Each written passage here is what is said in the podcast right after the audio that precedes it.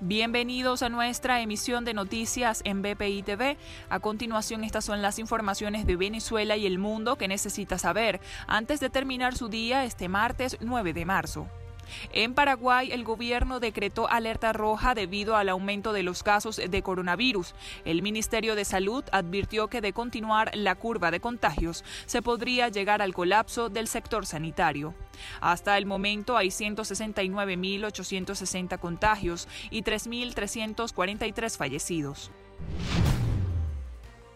India anunció una cumbre telemática con los líderes de Estados Unidos, Japón y Australia para discutir los desafíos de la región del Pacífico, según se informó en un comunicado del Ministerio de Relaciones Exteriores del país. En Estados Unidos, un fiscal afirmó que el presidente de Honduras, Juan Orlando Hernández, ayudó a traficar miles de kilos de cocaína al país norteamericano. Las acusaciones se dieron en medio de un juicio federal contra el presunto narcotraficante Giovanni Fuentes en Nueva York. A su vez, explicó que el líder de gobierno le ofreció protección al traficante.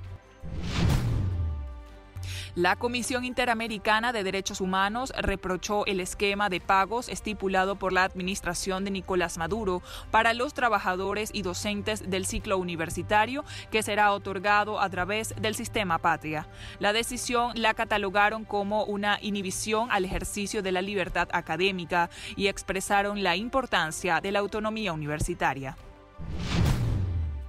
En Estados Unidos comenzó el juicio contra el policía Derek Chauvin, quien está siendo acusado por la muerte del afroamericano George Floyd. El acusado enfrenta cargos por asesinato en segundo grado y otro por homicidio involuntario. El proceso comenzó con la selección de los jurados, nueve meses después del incidente que provocó manifestaciones y un intenso debate sobre las desigualdades raciales en Estados Unidos. La reina Isabel se pronunció luego de la entrevista al príncipe Harry y su esposa y aseguró que las acusaciones raciales hacia ellos son delicadas y se tomarán en serio. A su vez, señaló que la pareja y su hijo siempre serán parte de la familia real, al tiempo que explicó que sus declaraciones generaron tristeza. En Nueva Esparta, la Federación de Maestros denunció el deterioro de la calidad educativa y a su vez rechazaron la convocatoria realizada al programa político Chamba Juvenil para incorporarlos al sistema educativo, por lo que los docentes reclaman respeto hacia la profesión.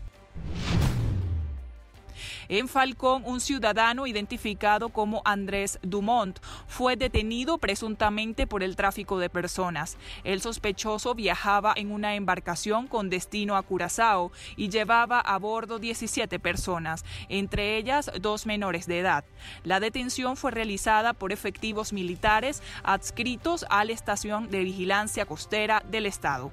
Para el desarrollo de estas y otras informaciones, los invitamos a sintonizar nuestra señal en vivo y contenido on demand en bpitv.com o a través de Roku, Apple TV, Amazon Fire y nuestro canal de YouTube. Síganos en las redes sociales como arroba bpitv.